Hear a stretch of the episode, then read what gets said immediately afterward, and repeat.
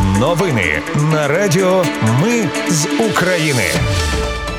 Вітаю, це Радіо Ми з України. Мене звуть Анастасія Вихор і Ви слухаєте підсумкові новини тижня, що минає.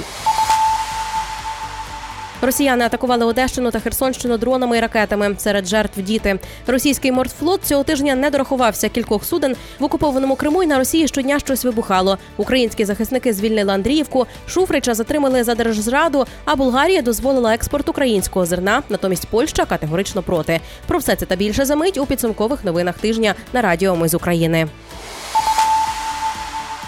Окупанти атакували Ізмаїльський район Одещини. Ударними дронами було влучання, через що пошкодили припортову та іншу цивільну інфраструктуру. Зруйновані адмінбудівлі, склади ємності для зберігання олії та транспорт. Сімох водіїв доставили в лікарню у важкому стані. Попри руйнування, порти продовжують свою роботу. Загалом, починаючи з 18 липня, росіяни атаками пошкодили та знищили 105 об'єктів портової інфраструктури України.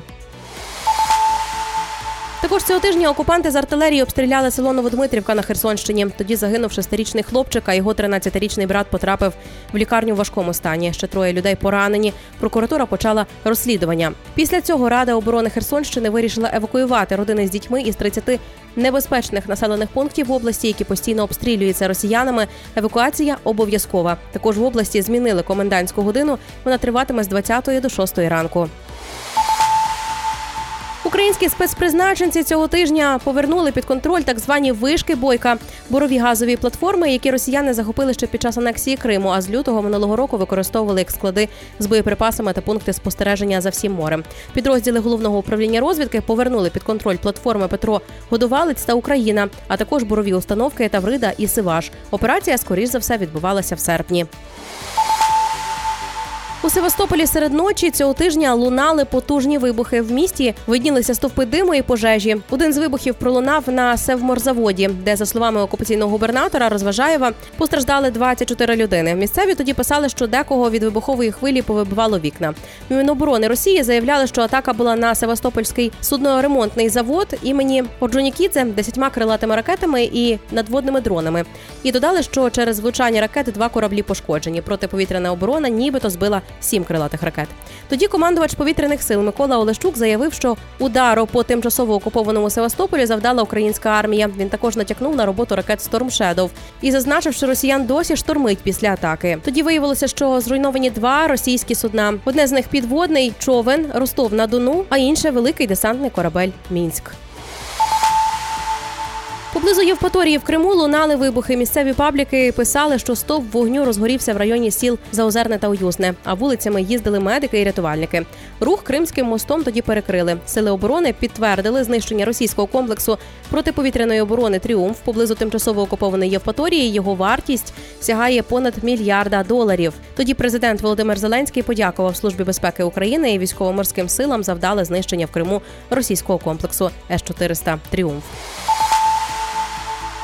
У збройних силах України цього тижня заявили про удар по двох російських кораблях проєкту 22160 типу Василій Биков. Вони пошкоджені сталося в південно-західній частині Чорного моря. Проєкт 22160 – це патрульні кораблі, корвети. У Росії їх на воді чотири: Василій Биков, Дмитрій Рагачов, Павло Діржавін і Сергій Котов. Саме про атаку на останній звітувало Міноборони Росії, але казали, що вона не вдалася. Генштаб збройних сил України цього тижня підтвердив звільнення села Андріївка на Донеччині. Зараз військові закріплюються на досягнутих рубежах. Деокупацію Андріївки також підтвердила і третя окрема штурмова бригада і додала, що 72-га бригада Росії розбита вщент.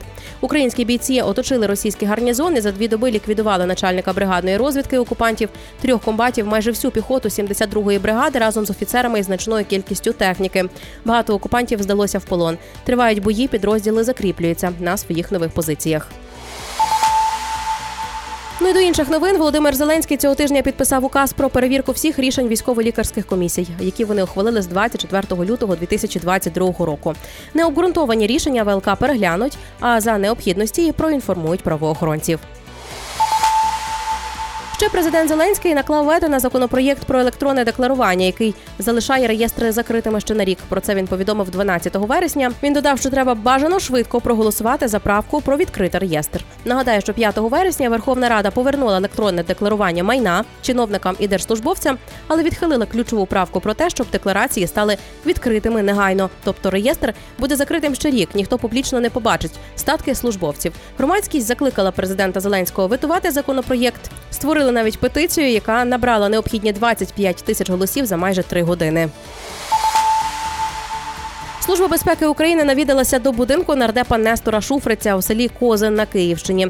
Про це повідомляв журналіст Юрій Бутусов. А далі було найцікавіше. В будинку Шуфрича провели обшуки. Під час обшуків знайшли документ зі схемою автономії для Донецької та Луганської областей. Він передбачає перейменування цих областей у краї, широку автономію, проведення виборів, формування окремого уряду і парламенту. Під документом стояла дата липень 2014 року. А ще підписи Медведчука і Шуфрича. Шуфричу вже оголосили про підозру у держзраді та обрали запобіжний захід.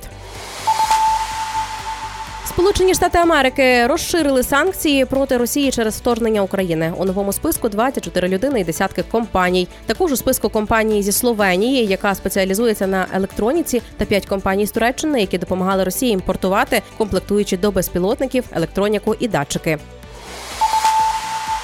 Пентагон створив в Україні нову команду для моніторингу американської безпекової допомоги. Це вперше після початку повномасштабної війни, коли генеральний інспектор матиме персонал в Україні. Міжнародний кримінальний суд відкрив в Києві польовий офіс. Він стане найбільшим представництвом суду за межами Гааги. Офіс зосередиться на розслідуванні всіх доказів воєнних злочинів росіян. Парламент Болгарії цього тижня проголосував за скасування заборони на імпорт українських зернових з 15 вересня. Про це писало болгарське видання новини 24 на 7. За проголосували 124 депутати, 69 були проти, 8 утримались. За день до цього проєкт рішення затвердив комітет з питань економічної політики та інновацій. Нагадаю, 28 квітня Єврокомісія досягла угоди з Польщею, Болгарією, Угорщиною, Румунією і Словаччиною щодо імпорту української агропродукції до Євросоюзу. З 2 травня до 5 червня діяла заборона на вільний обіг української пшениці, кукурудзи, ріпаку і насіння соняшнику від цих п'яти країн. Потім угоду продовжили до 15 вересня. Ембарго ввели через те, що фермери з Польщі та інших країн виходили на акції протесту. Вони скаржили, що українське зерно осідає в країнах і його не експортують далі, тому різко впали закупівельні ціни на зернові.